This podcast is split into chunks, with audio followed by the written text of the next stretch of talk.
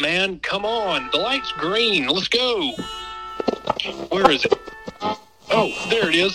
It said Marcus Smart is who that guy thought he was. I just thought that was pretty great. But uh, I really have no. I really have no true opinion. Nice. Late to work sports.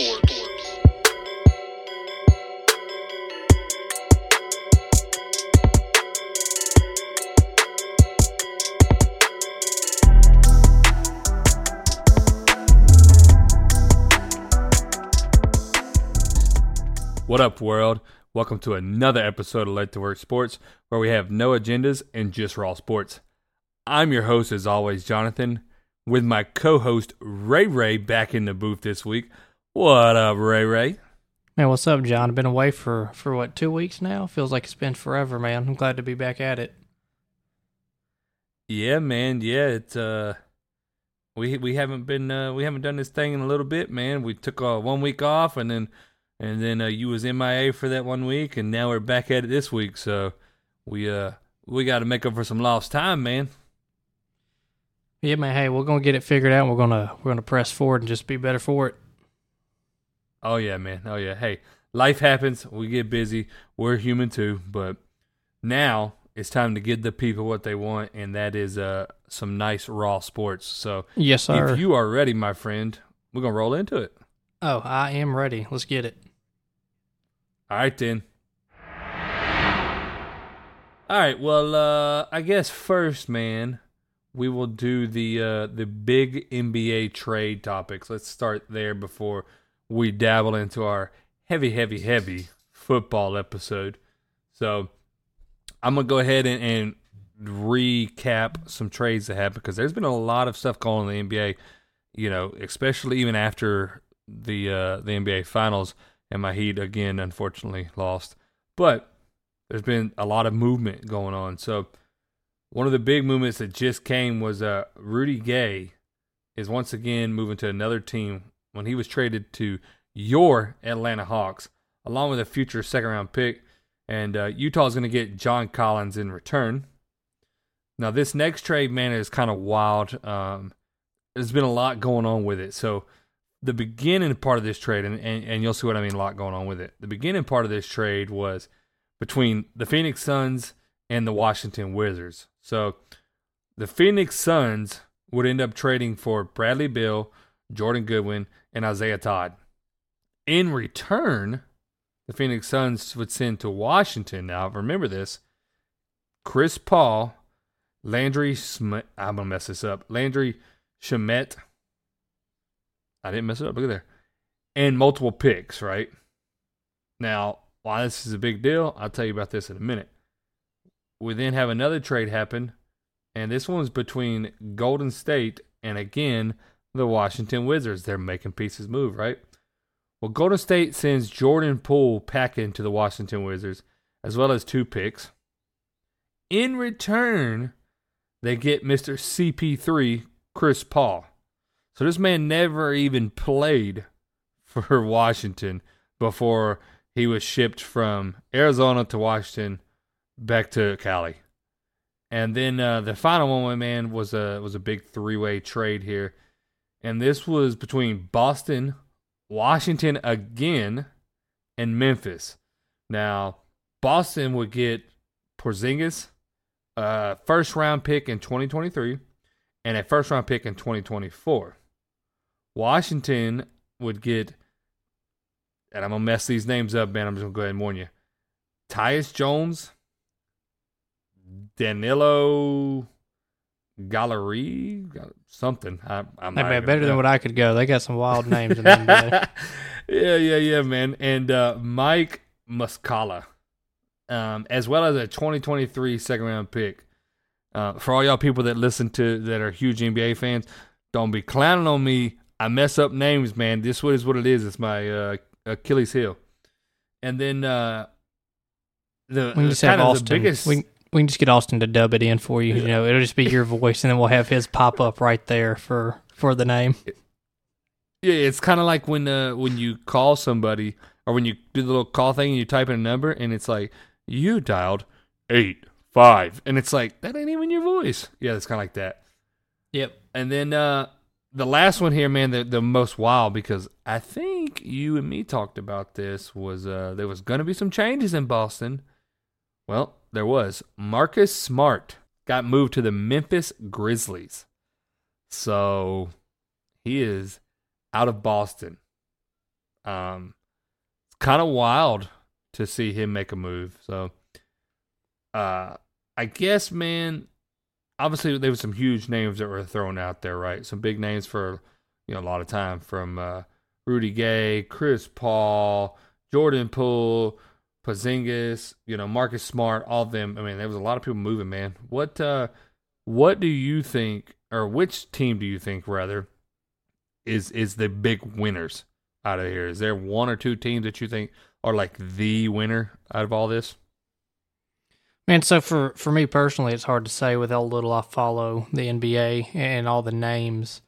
But I do know that uh, I saw a meme about the Marcus Smart thing going to the Grizzlies, talking about who was that guy for, for Memphis that always ran his mouth, that had the braids, that uh barked at LeBron. Oh, You know what I'm talking about. Oh my, yeah, And it- and it- oh, and it man, said I Marcus Smart. Believe you brought his name up. It said Marcus Smart is who that guy thought he was. I just thought that was pretty great. But uh, My I really have no. I really have no true opinion because I can't tell you one way or the other who who went in and who who didn't. I do know I saw the other thing talking about Boston's in a rough spot because I believe it's this coming year. It's a 132 million dollar salary cap, and Boston's like 20 million over it with their big four. Mm-hmm. I think it's Boston. No, no, it's Phoenix Suns. That's who it is. Phoenix, Phoenix, yeah, no, no, no, yeah, Phoenix, Phoenix Yeah. is the one in trouble. So I'm sure we'll see another trade coming from that way because they're just going to have to. Uh, They they're just going to have to do man. something. Somebody's going to have to renegotiate, or I'm just going to have to throw somebody away. Unfortunately, Yeah. That So, name yeah, you're no- thinking no- of is Dillon Brooks. yeah. There we go. I'm sure Austin's going to hear it and immediately be like, "Oh, Dillon Brooks." But yeah, I, no, no true opinion, no real. I can't say one way or the other without just it coming out of my butt. Well, I'm gonna go ahead and say that uh, I do follow the NBA a little bit more um, than you. I- I'm not gonna pretend like I follow it a crazy amount, but uh, I have followed it a lot more, obviously, since starting the podcast. But uh, I'm gonna say to me, right, if the Suns get it together, to me they are the the easy winners here. If they get it together, now It's a big if. we have seen, yeah, we have seen KD be on monster teams before. We have seen KD win rings with monster teams before. However, we have also seen KD flounder with monster teams. So we've also seen, you know, Booker has been good at points, and then other points he, he looks like, you know, he's not meshing well. So with CP3 there, I honestly thought they had a very good chance, and they were in the finals not long ago. And uh, I honestly thought they had a very good chance to win it, or to, to at least compete this year. Right. So if they get Bradley Beal in there and he meshes well, they can definitely, definitely compete for an NBA championship. Now, to me though, the clear cut favorite, and it's just because they bring somebody into the team and it's like they've been there all their career, and that is the Golden State Warriors. Steve Kerr knows how to bring and put teams together, man.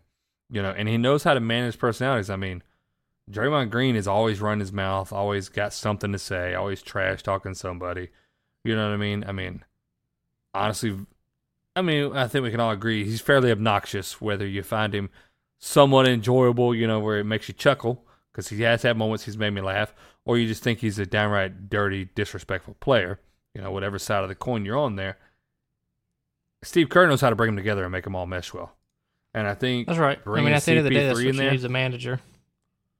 Yeah, and CP3 is that man knows how to make assists, and now you got him him assisting, you know, uh, Steve. I mean, um, Stephen Curry, and you also got him assisting Klay Thompson. I mean, that's kind of a nasty thing out there, man. So I think Golden State right now is the clear cut favorites to uh to have you know won the the trade lottery as you will right now. But yeah, I mean, I, that's I- just my again, thoughts. I, I got no arguments on that. You know, at the end of the day, you don't care about the players' personalities and all that if they just win you games and you can manage who they are. That's it. That's what it's all about. So, well, now we will get off the topic that makes you squirm around in your chair because of your your lack of knowledge, and we'll get to. Uh, oh no, I, I can always bring you- content. I mean, I could pull from my butt if I need to. We can make content. I'm not squirming at all. Yeah, well, you, hey, you haven't. I haven't had a chance in two weeks to clown you. You I haven't know had, I'm going to. I haven't had a chance in two weeks to fire right back at you either. uh, that's why we work good together. Well, uh, let's roll into the to the NFL before we dig into your uh, your big money maker, and that is college football. So, my money maker here, the NFL. I don't know if you heard this little thing, Ben, but uh, there was some uh, some scuttlebutt, as the Marine Corps likes to call it. I don't know where they got that word from, but there was uh there was some rumors, you know, some talk about a trade that almost went down in 2007 between the Green Bay Packers and the then Oakland Raiders. And I'm gonna tell you what, Ray, this would have completely changed the landscape of the NFL and, and would have had long-lasting effects. Honestly, in my opinion. So, So, you're telling us this is a uh, it's a great what if? oh, dude, I mean, and you're gonna see it when we talk about this. We're gonna go down a little bit of a hole, I'm sure, but it is. Okay, well, I got my socks on. I'm them. expecting them to get blown off here in a second. Okay, okay. well, uh, back in 2007, the Green Bay Packers were looking Mhm. to trade a little known quarterback who, you know, had not really even shown what he could do by the name of Aaron Rodgers, you know, nobody, to uh, to the Raiders for a future Hall of Fame wide receiver in Randy Moss. So Randy Moss would have been receiving and catching the balls thrown to him from uh, the old gunslinger Brett Favre there, and uh, Aaron Rodgers would have went to an Oakland team that really didn't have anything going on. Well, where this gets wild to think about is obviously, I I, I mean I think Green Bay would have been nasty with them, right? With Randy Moss there and Brett Favre throwing to him, but here's where it gets crazy, Ray. Aaron Rodgers goes there. The Uh-huh. Raiders don't draft the quarterback of the future in Jamarcus Russell. Well, Was Jamarcus much Russell, a was, was that much of a quarterback of the future already? hey, that was he was projected to be a stud. They had he had just come off of winning a uh, national championship with LSU. You know, well, so they don't draft him. So the Lions end up drafting Jamarcus Russell more than likely because Kitna wasn't gonna, you know, Kitna wasn't gonna cut it. They needed somebody that could throw the ball. Well, guess who that leaves it on the board? A little known wide receiver who probably wouldn't amount to anything, but you know, his name would be Calvin Johnson, and uh, he would still be out there. Which leads to argue, if you look at the way the draft broke up, the Raiders probably wouldn't have been much higher, even with Aaron Rodgers there for his first year, which means they'd have probably got Calvin Johnson. But we'd also never seen the Patriots get Randy Moss in that near perfect season. But could you imagine, man? You got you got Brett Favre throwing to Randy Moss in Green Bay, and you got Aaron Rodgers throwing to Calvin Johnson in Oakland. That's nuts, dude. How long had Rodgers been What's in the your- league since then? Uh, I think four years. He set kind of like Jordan Love did. He he set behind. I'm pretty sure it was four years because yeah, he was uh 03, I think is when he got drafted off the top of my head. So So that was the He'd in there. year. Okay, yeah, because that's when Manning won with the Colts. So if that would have been. Did Favre win the year before or the year after? Did Favre win 06 or 09? no, f- you're talking about Favre. when did Favre Rodgers. Rodgers? Because Rodgers wins it, I guess, before then, right? Because he wins it, and that's when he takes over for- 2010. Okay, so it's even later down the road. So he's coming into it Mhm. and all. Man, that is a good what if. Uh, my socks are halfway on just because, you know, I was nine years old during all that when that came on. So it's hard for me to really process what really all that would have meant uh, back then. But, you know, it, it leads to believe would Calvin Johnson be playing in his 16th season this year? Would he have left? He would have never been there with Matt Stafford to say, "Hey, man, just leave this place because you'll never go far. Yeah, you can make some money, but you'll never win the championship ring." You know, which in itself speaks of Calvin Johnson's his mind, right? That's a winner's mentality. He's like, I don't care about the money. I care about the chips. I care about the legacy. I care about all that, which we see out of these greats. Yeah. Is that's typically what they start caring about. Mm-hmm. So I mean, who, who's to know how dominant he would have been? Would they have gone four and twelve that year? They being Oakland, you know, with Lane Kiffin probably so, probably still would have went four and twelve. It's ju- it's hard to say. I mean, like what Brett Favre would have done. You know, what would Favre have done? Would he have really been replaced? Would if he went on to shine? Would he have got that other year? Would it have been him that won in 2010, with or without the other people? Would Jamarcus Russell actually have done something, or would he have still been, you know, have what happened to him? With the Patriots, with Tom Brady still figured it out because we saw his laundry list of of receivers that he's thrown to. You know, would he have needed Randy Moss? Would it have made a difference? It's just crazy. Wait, I you mean, know, the they, butterfly, They still wouldn't have won the chip that year. or maybe they would have. Maybe they didn't need Randy Moss to win it. Maybe sometimes you get too big of a name, you know, and you rely too big on that name. Okay, I mean, I can see that argument. It's definitely it's a it's a wild, wild thing because just like you said, does Jamarcus Russell go and do something in in Detroit? Is that the place for him? Is that the better fit for him? You know, who knows? Yeah, I mean, We should, we just need to get Ashton Kutcher to go back and change the events, and then we can just you know let it play out and see what happens. yeah, no problem. I would You say, get that man, right? The I- the butterfly. You, you get that movie Yes, I- reference? yes, I get that movie. look- reference. I've never seen the movie, but I know what it's about. That was a, put that that on- became a on your phenomenon. People were talking. Uh, oh, the problem is I don't watch movies. You know this. Well, Why you go put me out there like this to Put it put it on the put it on the list anyway. Godly. Here's the thing that I think, man.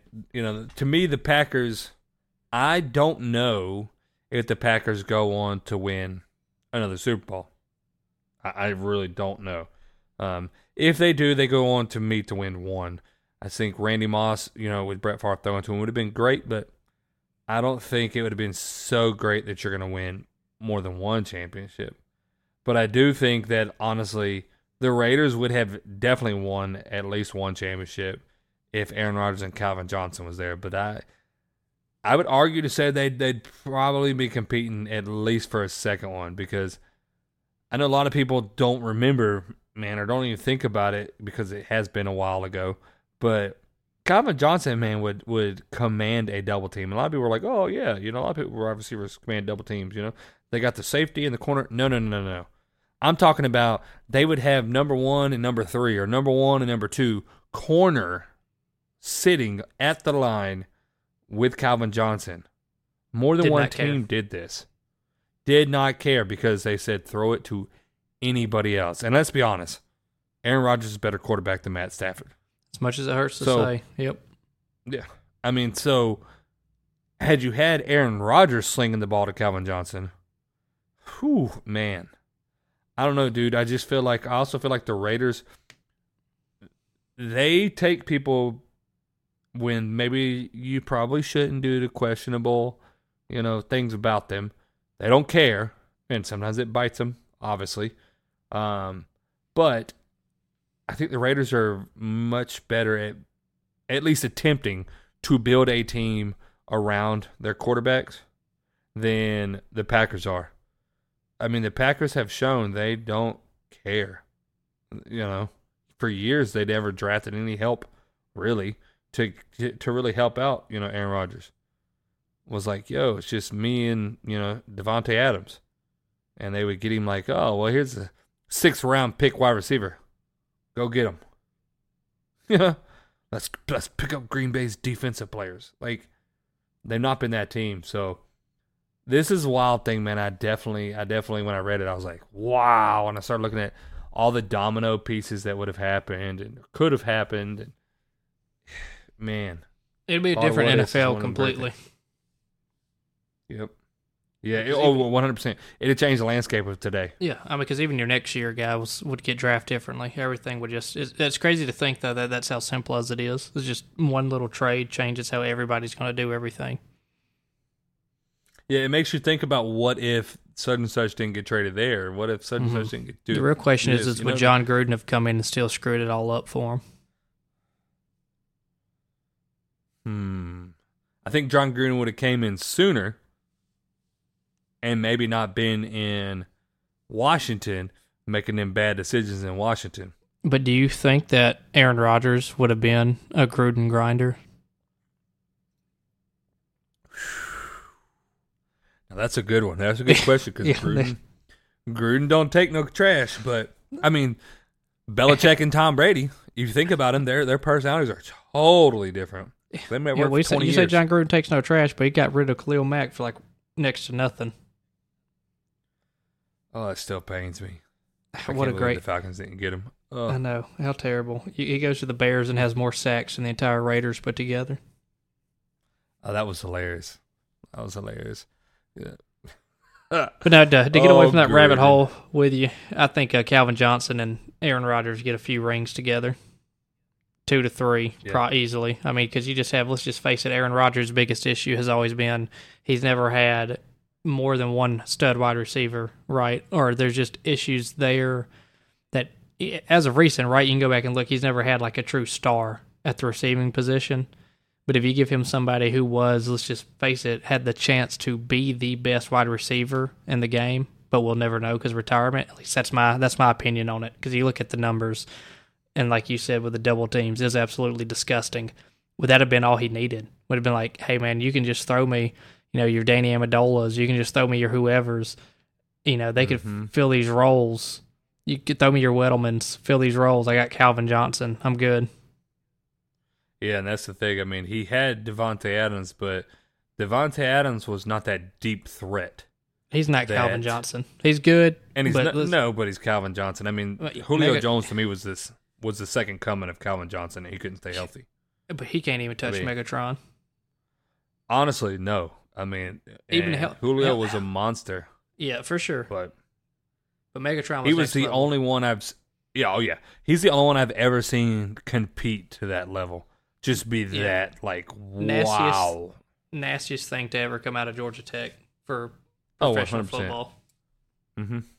So, well, let's roll on to the next topic, man, and that is uh, Tyreek Hill is in the news again for not good stuff again. So, he uh, two Sundays ago, June the eighteenth, he was in an argument with an employee at a marina in Miami. I guess they went on like a charter fisher boat, charter fishing boat, and um, went out there. I don't know what happened when they got back, but they had a disagreement, him and an employee. Um, and while they were, you know, disagreeing, it got heated. Tyreek told him, "I could buy you and this boat."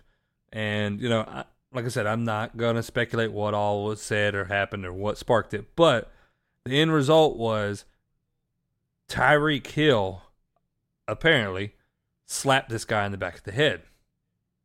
Well, what everybody's kind of up in arms about a, little bit more about this is this man he slapped was 59 years old. Tyreek Hill is a lot younger than him. I think it's I think he's 29, I think I read. Um so he slapped this, you know, 50 plus year old man in the back of the head. Now, I know some 50 year olds that are yoked. I know some 50 year olds that look frail. So I don't know, you know, what what side of the spectrum we're talking about here. I mean, I know 20 year olds that look frail. But my thing here, man, is is Tyreek Hill has a case of not keeping his hands himself, right? I mean, he's Oh, yeah. got a history of anger issues. In 2014, he pled guilty to domestic assault on his then pregnant girlfriend while attending Oklahoma State and was dismissed from the team. Later went on to play for West Alabama. And then uh, back in 2019, I believe it was, um, he was accused of his child's mother at that time of breaking his three year old's arm. Now, or doing something to the effect that that you know broke it. Now, that one was dismissed. They came in, they investigated him. Nothing was ever found. He wasn't found guilty. Blah blah. blah. I don't like speculating on that, and normally I would not bring that stuff up because he was found innocent of it, or not. No charge were brought against him, rather. So, but this does kind of fit into like, hey man, you're repeatedly popping up in violent situations, and not just like disagreements, but like criminal charges, violent investigations. So, what's your thoughts on this, man? I mean, what do you think about all this issues? Tyreek Hill's the latest incident. I granted he slapped the dude in the back of the head, probably while he was walking away, but I mean, this dude has a history of not being able to control his anger. Well, so I think one we can agree that's just distasteful in the first place, just to just to pop somebody in the back of the head if they're walking away Mhm. or whatever. You know, it's kind of like a cheap sucker punch. Uh, put it in perspective. I put it this way: uh, back in high school, we had a kid that we had two kids in the locker room that were going to fight, and the one kid said, "Nah, man, no, no, I'm not going to do it." Stepped away, and then Superman sucker punched the other kid in the face. Well, uh, we jumped the kid who Superman punched the guy who did the sucker punch, so it became quickly an eleven on one. So the whole point being here is no one likes the sucker punch. No one likes the cheap. Most people can respect a fight regardless of age. If people just kind of, you know, take their whoops and move on. And let's be honest, at 59 years old, that old man had probably done that back in the day. Probably, you know, was 15, 16, either whooped up, got whooped up, and that was the end of that. Regardless, it's not okay to be hitting people out in public. It's not okay to be fighting out in public. There's better ways to go about it, right? And as we could tell that with some people, money changes them. And in his own words, I could buy you and this boat just proves that he solely believes that he can pay his way out of the issue. That it doesn't matter. You know, it, it doesn't matter. Get throw the charges at me. I got a lawyer that get me out of it. Throw me the fine. Doesn't matter. I'll pay the money. Who who cares? I got the brands. I got the deals. You know, whatever it is, it's not going to hurt me. Versus where you and I, we're to be like, oh come on, man, it's not that bad. you know, because we can't buy that boat, and we can't buy you. You know, I didn't even think about it like that, uh, that mindset or that analogy, but it's pretty true, man. You definitely feel like uh, he has allowed the money to, I guess, go to his head and let him feel that his bank account number Mhm. allows him to do whatever he wants to do. And I mean, we've seen this time and time again. We've talked about articles, you know, I mean, Deshaun Watson stuff. You know what I mean? Uh, Super, I mean, superstar could make you feel like you're untouchable, that you can't Yeah, do I any mean- wrong, especially when you've got caught before and get off. Henry Ruggs. Um, what's that? What's that? Uh, dude? Morant. He, he was Ja Morant. Yeah, yeah. I didn't think about him. Uh, I was thinking about the guy that was the uh, played for the Dallas Cowboys and then went on to do UFC and then went on to do boxing. I cannot. Greg. Uh, uh, Greg Hardy. Is that his name? Greg Hardy. I believe. Sure, I, I can Please- tell you. His his last name's Hardy, but same thing, man. Got money and just does whatever you want. And the problem is, mm-hmm. like, money doesn't. It's a it's a whole classic R. Kelly thing, man. Money does not allow you to misbehave and to act this way. Just because you're, you know, famous person. If anything, the fact that you're a famous person means you probably should behave better. Because Unfortunately, that's not the truth. yeah, and because I mean you're getting blasted, you're getting. I mean, Ja Morant held up what he what he's saying is a toy gun, a lighter, and he's losing millions of dollars now because of it. You know what I mean? If I hold up a toy lighter, you know stuff like that, no one bats an eye at it. Like you have to act different, man, and showing your butt like that and, and just making a fool of yourself in public. Ultimately, you're the only one that's gonna look bad in this when it's all said and done. No one's gonna look at that old man and be like, well, you know, at least not sane people. They're gonna look at it and be like, I mean, if you're a logical thinker, you shouldn't have put your hands on him.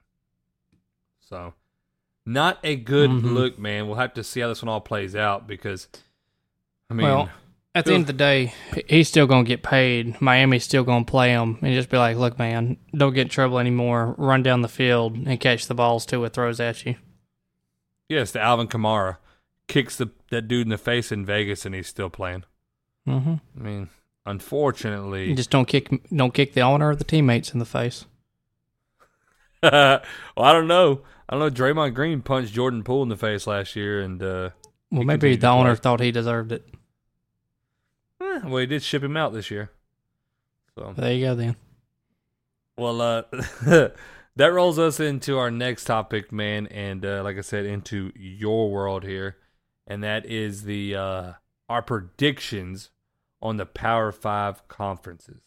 So you and I sat down, and uh, for anybody out there, that is uh, the conference we're gonna you know talk about. That is the uh, the Big Ten. That is the SEC. That is uh, ACC, Big Twelve, and the Pac 12. So those are the five that we're really to dabble on. So first off, Ray Ray, let's go ahead and dabble on the Big 10. So Mm-hmm. Who do you have winning the Big 10 this year? So with the return of their quarterback, who was very salty last year, and uh, with one of my good buddies being a Wolverine fan, I'm going to have to pull for Michigan to come back, and they're going to be the ones who want it. They're going to be hungry. Now, that being said, though, I still don't think you can rule out Ohio State with them having Marvin Harrison Jr., who has proven to be an absolute weapon. And as we see in college, you don't have to have a complete stud team. You just got to have enough stud players. However, that does not mean that they make it as my dark horse. I think that truly tired of living in this shadow, truly tired of not finally getting to be at the very top of it, is going to be Penn State. I think they're just ready to have a breakout. They're ready to just stop barely being third. They're ready to not be uh, overshadowed. I mean, uh, to not beat that dead horse or that word. But at what point do you get tired of having these two guys just keep overpowering you and they're fighting for first and second, and you just have to stay complacent on that third place pedestal?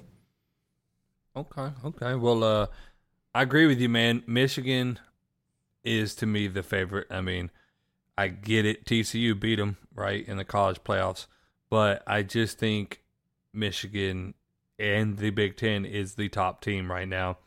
Um, like you said, Penn State, Ohio State, they're both getting new quarterbacks coming in this year, and uh, I think Michigan's going to be competing for in the in a spot in the college playoffs again this year. Um, however, I originally did have Penn State marked down there, but again, The Lions, huh? yeah, So but you make a board. good argument. Mhm. You make a good argument though, man. So I'm gonna tell you what, I'm gonna have to flip. I'm gonna go to Ohio State, man. They are my dark horse because, as you said, I mean, like I say, make a good argument. You don't need a star-studded team. You just need a Nope. few stars. And Marvin Harrison Jr. is that guy. Uh, he- he was injured last year. I, I truly believe, truly believe that if, uh, still again, it wasn't a flag on the play. It was a clean hit if you watch it. But if he stayed in, we lose. Georgia loses. If he stays in, Georgia loses. Yes. Because that, that guy is, Yes. he's that talented. And he just, don't get me wrong, the secondary were good, but Marvin Harrison is just years better than them. He is just that good. Well, I mean, That look if- at his father. Oh, yeah. Well, you know, you don't, father teaching him. you don't always get it as the next generation, but sometimes you That's do, true. and sometimes you work for it. And uh, that is not the guy. That is who you want on your team. It's not the guy to, to mess with. You got to put your best dude on him, and our best could not keep up with him that day. But uh, thankfully, a clean hit took him out of the game. Glad that he was okay, and all it was was a concussion. That's part of the game, though. You know, injuries part of it. Yeah, I'm gonna. Like I said, though, I'm gonna have to swap to Ohio State, man. So Yeah, no, that's. It's hard to say, man. You throw those Michigan and Ohio State. It's just hard to get rid of the two of them in the Big Ten. Well, not only that, man. Let's be honest. Harbaugh's got an issue getting over the hump with Ohio State. I think this year is the 1st year in Mm-hmm. his career, or at least in a long time, that he has. So I'm gonna have to say, if if any team's gonna win it, it's gonna be a dark horse to me. It's Mhm. Ohio State. So Well, well, you know, just just just to final words on it with your TCU thing. If we go back and look at it, Michigan really beat themselves in that game too. If you ask any true college football watcher, you don't have to know much into it. You can truly see Michigan gave up that game. I think it was twenty-one to twenty-eight points they gave up, just on the the, the, the picks and the fumbles, just from mental. yeah. Yeah, j- just from that, and that's where TCU wins because they capitalize on the mistakes. But without those mistakes, they would have blew them out. So argue that how you want to. A good argument. Well, let's roll into your favorite here, the SEC, and uh, I'll go ahead and tell you who you and I both have because I know you have UGA winning it. Um, Woof, like I always say, man. Oh Jesus, this guy. At least it was more of a wolf this time. Um, like I always say, man, to be the man, you have to beat the man, and UGA is the man. Two time back to back defend national championships or national champions. Hey, call it what you want. They got some off the field issues going on in that program, but unfortunately, in sports, man, nobody really cares what happens as long as it's not too egregious. Mm-hmm. No one really cares as long as you're winning. And if you're winning, right. you can get away with a lot of the other stuff that you probably wouldn't be able to get away. That's with, right. You know what I mean? This this isn't the FSU of the '90s where Bobby Bowden was suspending players because they're robbing stores. You know what I mean? Or because they're doing this or cheating on tests. This ain't them. You know what I mean? So UGA is my winner of the uh, the SEC this year, and my dark horse to me is LSU. I feel Okay, that fair. LSU come could come in and take it over if the cards fall right. Mm-hmm. Um, they're obviously playing in the West, so they get a chance to only have to play Georgia or whoever wins the East once. And to me, that's how. To me, that's what's really going to set them up in a good position to take it because UGA is going to play Florida, UGA is going to play Alabama. You know, they're going to beat up on each other, and LSU is going to get a much easier chance to only have to face one of them for the championship. And you just got, hey, any given day, you just got to be the winner that day. That's it. So I, I feel LSU could be the dark horse, man, as long as they uh, stay healthy, play their game right, and, and roll up in there. So who do you have as the SEC champions? And who do you have as your dark horse that could possibly come in and upset those SEC champions? Okay, well, obviously it'd be wrong if I picked anybody but Georgia in that one because uh, there's true biases. You just if you ever root against your team, I don't think you're ever for that team, right? I mean, your team could have went 0 and 12 last year, but you're still going to say we're going to win it, right? That, that's how that goes. Otherwise, you got to get off the bus. So when you look at Georgia's schedule, though, we don't have to play LSU unless they make it to the to the SEC championship again, right? Since we're we're spread out. So we'll we'll be okay because it's kind of smooth sailing towards the end because we get those guys who just don't care when you get towards the end, which is Florida, Missouri, Mississippi, and Tennessee, and then Georgia Tech. You can see it in college football. They get towards the end. These kids who know this is their last year and don't care anymore, you know, they uh, they they press the F it button and they're just ready to hurt people. Because if we can't win, you're not going to win. That's true. You know, that's what it turns into. But then, you know, when you look at it, it was I think fifty to thirty against LSU in the SEC championship game. So there's a chance LSU was there. LSU is coming. LSU wants to be. I want to say relevant again because they're still relevant. I mean, it's only been a few years, four years since they won, so they're still here. They're still around. But Yeah. again, uh, the dogs are on top. But my dark horse, I'm gonna throw you for a loop on this one. Also comes over here on the side with Georgia, and it is the Gamecocks with Spencer Rattler. who, if- Oh, who, if you watch at the end of last season, was finally, when it didn't matter anymore, started a fire on all cylinders and was finally making it work. I'm talking about he looked good out there. He looked like everything he said he was supposed to be for South Carolina. You know, but to say it doesn't matter is well, it's kind of you know to backtrack on my words. It does matter, right? Because if I'm coming back for another year, I got to pick it up at some point. So I think with if he plays how he does, if he plays this whole next year how he finished last year, they're a team to watch out for. yeah, you definitely threw me for a loop. I figured you were going to say Florida Gators. I was definitely going with that one. So They will never be my dark horse. I'm just saying the Florida Gators have one of the top five best recruiting classes the upcoming year. They could be the number one team. They're still going to lose when we go play on that neutral ground, and it's looking like Georgia's playing at home. You know that neutral ground they're they're getting ready to do away with that game. I read Oh, yeah. that the other day. I was I was pretty Yeah, upset with that. A lot of people are. Oh, I, I just don't like when you have these historic rivalries and then you just decide that we're going to change it for whatever reason. I, I hate that, man. I think it'll lose its competitiveness in that match in itself. It'll it'll definitely heavily favor who the true home team is at that point. Yeah. Oh, 100%. 100%. So, well, uh, ACC. So, who do you have winning the ACC and who is your dark horse? So you can't ever keep Clemson out of this conversation as of recent.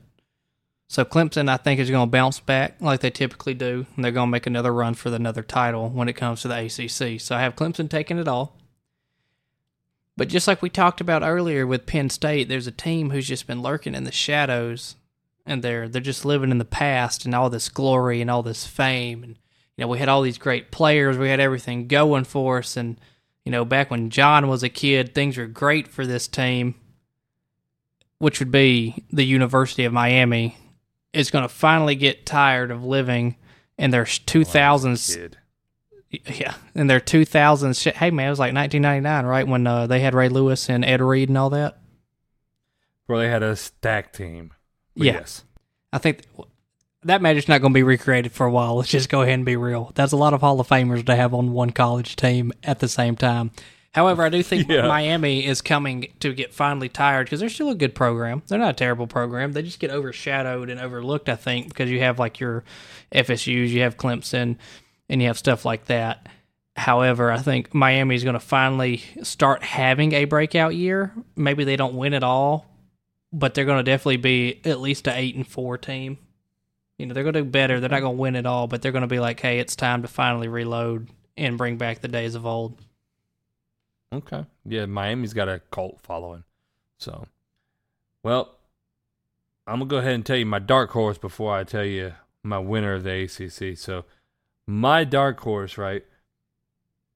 To me, the biggest threat to take it all of of the ACC has got to be Clemson. Same way you said, can't count them out. It's got to be Clemson. But I don't think Clemson can do it. My personal dark horse, as well as you, is the U, the University of Miami. I feel like they could surprise everybody as long as they keep it together. They have flashes of greatness, and, and honestly, man, it feels like every year they come out and they start off hot, and then they just almost like fall apart at the end of the year. I don't really know hmm. what happens with them, but I do think Miami has the ability to still come out there and compete and be studs and, and take the ACC. So they are my dark horse. But when it comes to who is going to rule the roost and who's going to be the winners of the ACC at the end of it all, I got to go to my home state of Florida, and I'm going to have to pick FSU. I know Tyler is jumping up and down when he hears that, uh, screaming "Go Noles" and all the stuff he does. You know, his little tomahawk chop stuff, all the all the little stuff he does that drives me nuts. But I think it's got to be FSU, man. They got Jordan Travis, their starting quarterback. He is coming back, and he has a legit shot at competing for the Heisman this upcoming year. So, with that being said, Florida, again, like all Florida teams, man, they just do great at, at picking up, you know, in state players. Florida is a mecca for football. People Yeah, just like to live there. so- It's a nice place. You're, you're telling me you're going to pay for everything, and I get to enjoy the beaches and all that, and I just got to work out and play football. Yeah, yeah, you get the whole, you know, the the Miami Vice type look Yeah. to it. Just hang out on the beaches and stuff. Yeah. That's everywhere. You, you know, that's it's not Gainesville, but that is Tallahassee. You know, Tallahassee. That is, uh, you know, Miami. So I think FSU to me is uh is going to take the ACC this year. Okay. And uh, if if Jordan Travis stays healthy, FSU's competing for a uh, a spot in the national championship uh, playoffs. That's my uh, that's my hot take for the week there. Time will tell with that. Yeah. So on to the Big Twelve. Now I'm gonna go ahead and tell you, man, the Big Twelve was probably the hardest one for me to pick. Okay. Right. That's fair. Is it TCU? Is it Could. Oklahoma? Perhaps. Is it Texas? Better be. I mean, Kansas State is it? You know, who who is it? You know what I mean? In the end, it doesn't really matter. well, that that that's true, but I was torn, man. and uh, so in the end, I chose TCU. Okay. And uh, the reason I chose TCU is because, again, hmm to be the man, you got to beat the man. They were in the national championship last year. Whether Mhm. you you know you thought they should or should not have been there, they were there. That's right. And no other team was competing for a national championship. the Make a Wish team. That's right. Hey, is the fourth slot in the Make a Wish So- slot. I feel TCU to me. They weren't the fourth team; they were the third, weren't they? They're out of the four Wasn't- teams there, they were the make a wish slot. Oh, they were definitely the weaker, the weakest one on paper If, I, sure. I, I don't care how you look at the four, they were the true fourth team. But the way the committee had that set up, TCU was not supposed to make it. And you're supposed to definitely get Michigan, Ohio State, or Michigan, Georgia again. And then TCU just came in there and said, "Y'all watch this." yeah, I mean, I can't believe you called it the make the make a wish. What is That's that's the Make a Wish slot. Go back and look the year before. That fourth pick is not usually people that at need to be Cincinnati the year before that, right? Yes, that's the Make a Wish slot. That's just that one random fan base. Like, hey, we're gonna make y'all feel good this year. Yeah. Okay, makes sense. Oh, I got TCU. I got TCU. I'm not going to say TCU is going to make it to the college playoffs Okay. again, but I Mhm. do have TCU winning the Big 12. And my dark horse was who I had tossing back and forth, back and forth, back and forth. But I just, I felt like I should go with TCU, so something's pulling.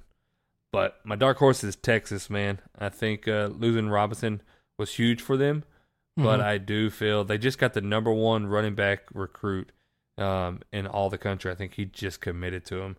I don't remember if it's this upcoming year or next year. I believe it's next year's number one.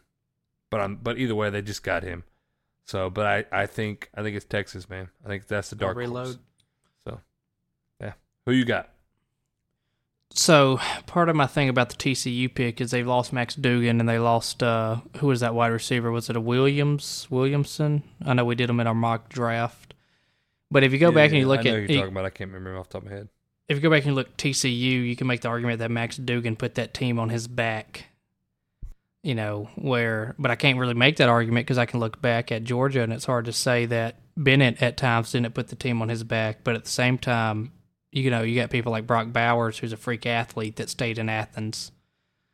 So you you- know it's hard to say. So I, I can see where you come back with TCU. So you got to you know you got to beat the man to be the man. However, you got two teams in the Big Twelve that are trying to come play in the SEC, You and do. both of these both of these teams have to prove something, you know, to come play. I mean, it's going to look foolish when Vandy's whooping up on them, who can can hardly even do anything but keep the SEC in the academic standards. So I have Texas, who's going to be winning it all, because again, they have to prove that they are somebody when coming into the SEC. Because if you go look at their fan base and you go look at that team, all they have done is talk about how they're going to come into the SEC. They're going to like rule the roost. It's not going to take them long to be number one. They're going to come in here. They're going to be everything. How you going to come in here and be everything when you can't even win the Big 12? You can't win the conference you're in now. You haven't even been ruling the conference you're in now. It's the same to say my dark horse then, by fault, is Oklahoma, who too has to come in and prove that they are a team worthwhile. Because if you look at when Mizzou came in, and when you look at when Texas A&M came in, Texas A&M holds their own in the SEC, but Mizzou's hit or miss. You know, Mizzou gives anybody trouble when they come at home, but Mizzou goes on the road and it's like, why are you even here? So both of these teams need to come in and they have to be able to compete at a high level. And if you can't even compete at a high level where you're at, what makes you think you can change over to teams that have, you know, your Alabamas, your Tennessee, and LSU and, and Florida when they want to be good? Georgia. You forgot that one. I know, I wanted you to say it. I couldn't, I couldn't, I couldn't be too facetious. You know, I couldn't just throw that out there. First. Don't you lie to me. I know you better than that. So that, there you go. Well- Winner Texas, dark horse Oklahoma. Okay, okay. Well, uh, we got our final one, man. That's the Pac 12. Who do you have winning the Pac 12? Well, we might as well say who do we have winning the Pac-12? Because if you pick anybody else in this, I don't know. You must be looking through a kaleidoscope and you're not really seeing too well. Time has proven over and over that you can't really truly count out the guy who won Heisman last time. And when you look at the whole thing, the USC with Caleb Williamson is just it's just hard to count out. Do I like the guy? Not really. You kind of look at his character, you know, with the, the fingernails thing. Like I don't care if you do your swears. I don't care how you do whatever. There's there's time to be disrespectful, you know, and you can be nasty, but there's some things that are just truly uncalled for. Fingernails to me is one of them. However, uh, that doesn't stop the fact that I do think USC is the team to beat over in the Pac 12. And I do think, again, they will win it all this year. for the Pac-12. So then, who is your dark horse? So there's been a lot of talk in this offseason. I think you already know who I'm talking about when I say that. But you have a team who's come in here. They got a new coach. They got all these new recruits. They got all this excitement. They got all this going on. And you can't have tell me more. all you can't build this fire and then just realize that all it was was lighter fluid that somebody was shooting on it from the other side. And then when the lighter fluid runs out, there's really been no fire. There's no wood. Right. So I think this team called Colorado with Coach Prime has to come in and show that he personally is more than hype in a name. That so Colorado has to come in and Colorado has to perform. They cannot have a losing record. They have to make it bowl eligible. They do not have to make it in the top four. They do not have to make it the college football, but they have to make it to a bowl that is better than being six and six. So for that reason, I'm going to throw Colorado as a dark horse because I can already see Prime going like, "You're gonna come in here and you're not gonna treat my name right. You know, you're gonna make us look bad. You go ahead, get on the bus, and go back where you came from." So for that reason, I got Colorado coming into dark horse mainly because they have to to figure out that there's actually been substance to all this talk. Okay. All right. Well, I'm I'm sure you've obviously stole my notes and read them. Then, if you since you knew I was going to go with USC as the uh as the without a doubt favorite to win the Pac-12, um, coming off of the Heisman victory. You know, he said that the Heisman was nice, but he'd rather be doing what you know all the other people that he competed against were doing, and that was playing for a national championship, you know, in the playoffs. I think he's going to come back with that chip on the shoulder, and they're definitely going to win um, or have a chance. My dark horse, however, is a little, little college from a no name state that always gets, you know, forgot about and everything else when you think about college and football, and that's Utah. Utah has been a thorn in USC's side. I don't know why they're tough, but they are. And I feel like if Utah can, I mean, because they're a good team, you know, uh, when you look at Pac 12 wise, they're competing. They have a decent, you know, I mean, they were, I don't know how high they were ranked, but they were, I want to say they were in the top 10 at least one point last year, right? They were. So you got them facing USC. If they can somehow figure it out, man, and beat USC, Mm-hmm. they can take the Pac 12 and uh, kind of pretty much just ruin the uh, the final phase of Caleb Williams' career. So that is who my dark horse is is Utah. You know, there's there's always like a check and balance team in every college football grouping. Mhm. There's always just that one team that has somebody's number for whatever random reason. Yeah, they just that team just struggles against them. Yeah, it could be a team who it could be the last game of the season. They're zero and eleven, and they you will be the one win they get. Yeah, it's I don't know how. I mean, yeah, it's I don't get it. I don't get it, man. But yeah, I believe me. I watched Virginia Tech lose to uh, ECU or Old Dominion or you know Coastal Carolina or some no-name college It just makes every no year sense for right it to when we start rolling well. And it's like, yeah, it's like how, how. So, well, with that, Ray Ray, we are to the end of the show and to that time.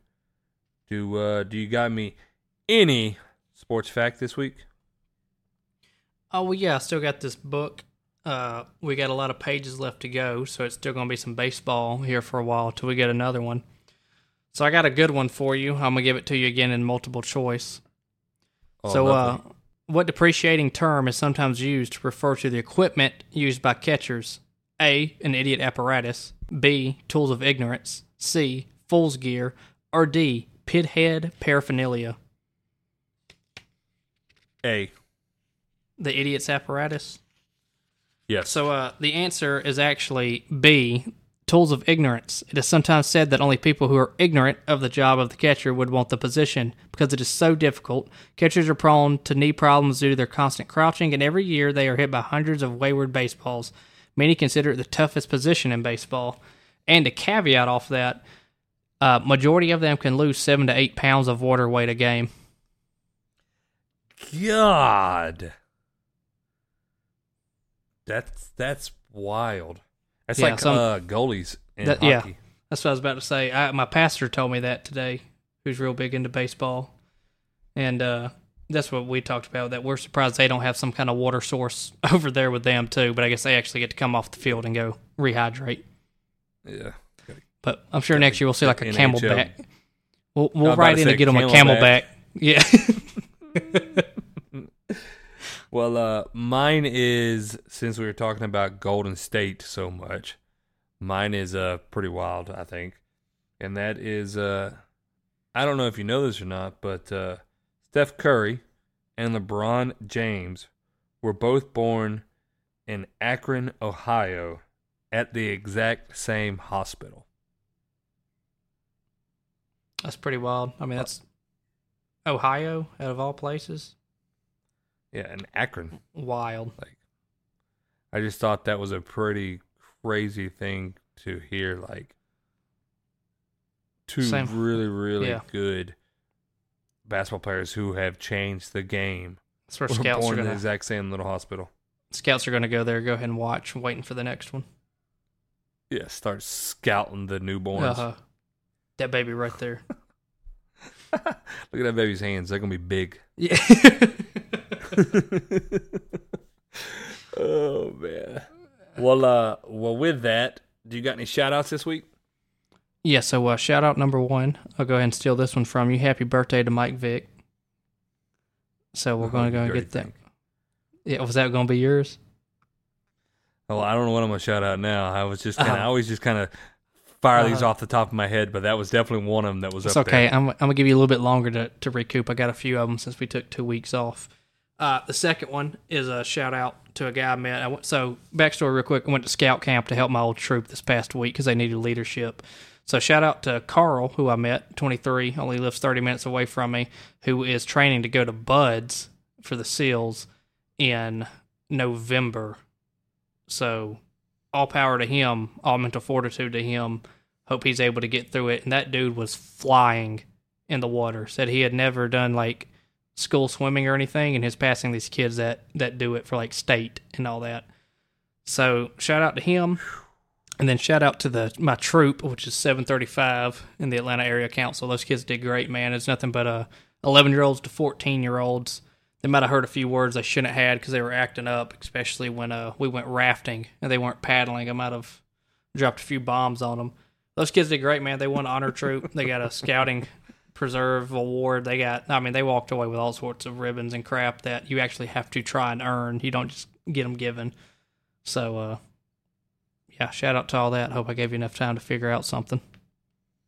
Yeah, yeah, yeah, yeah. I figured it out relatively quick. So first off, go ahead and give my shout out to a uh, a Marine you and I both know, and uh, who is running their end of the time in the Marine Corps, and that is uh, Miss uh, Sergeant. Excuse me, Sergeant Woodman. So want to give her a shout out. Um, the past, you know, almost two years I've worked with her and uh, she has definitely kept me sane and and helped me a lot. She's been a tremendous help in my job, and she's not even my MOS. So definitely want to give a shout out to her for everything she's done. And then uh, my second shout out is uh, to a Staff Sergeant Spurlock, and I know you know who that is. Um, for one, taking care of you, obviously, and two, just man, she's just a good Marine. She's helped me when I got here with both supply. You know, I called her and was like, "Hey, I've never done this job to this like on this side of the house. Can you help me?" She's always been right there for me to ask questions, to help me, stuff like that. And uh, and then I'm actually I'm actually going to replace her, uh, recruiting wise. So, you know, she's prepping that area, um, and it'll be the first time that I have replaced anybody but the same dude I've just seemed to follow for his whole career so far.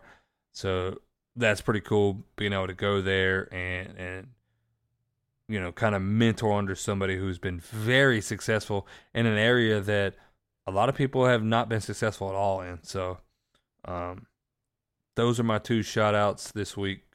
Uh, they're awesome. I'm glad I both know, or I'm glad I know both of them and have gotten a chance to work with them in the past or currently. So Those are that such sweet words. for me. Yeah, yeah, yeah. You know, every once in a while. I didn't know you had that in Oh. you. Don't tell no one. I, I won't. You already have. Well, hey man, that's it. We're at the end of the show. I got nothing yeah. else.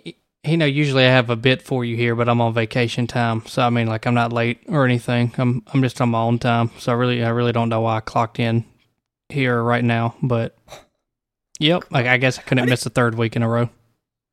How do you clock in? I, I don't even. You can get fired. You can get fired. Well, You're not Hey, paying me for this. that- no, I ain't paying you.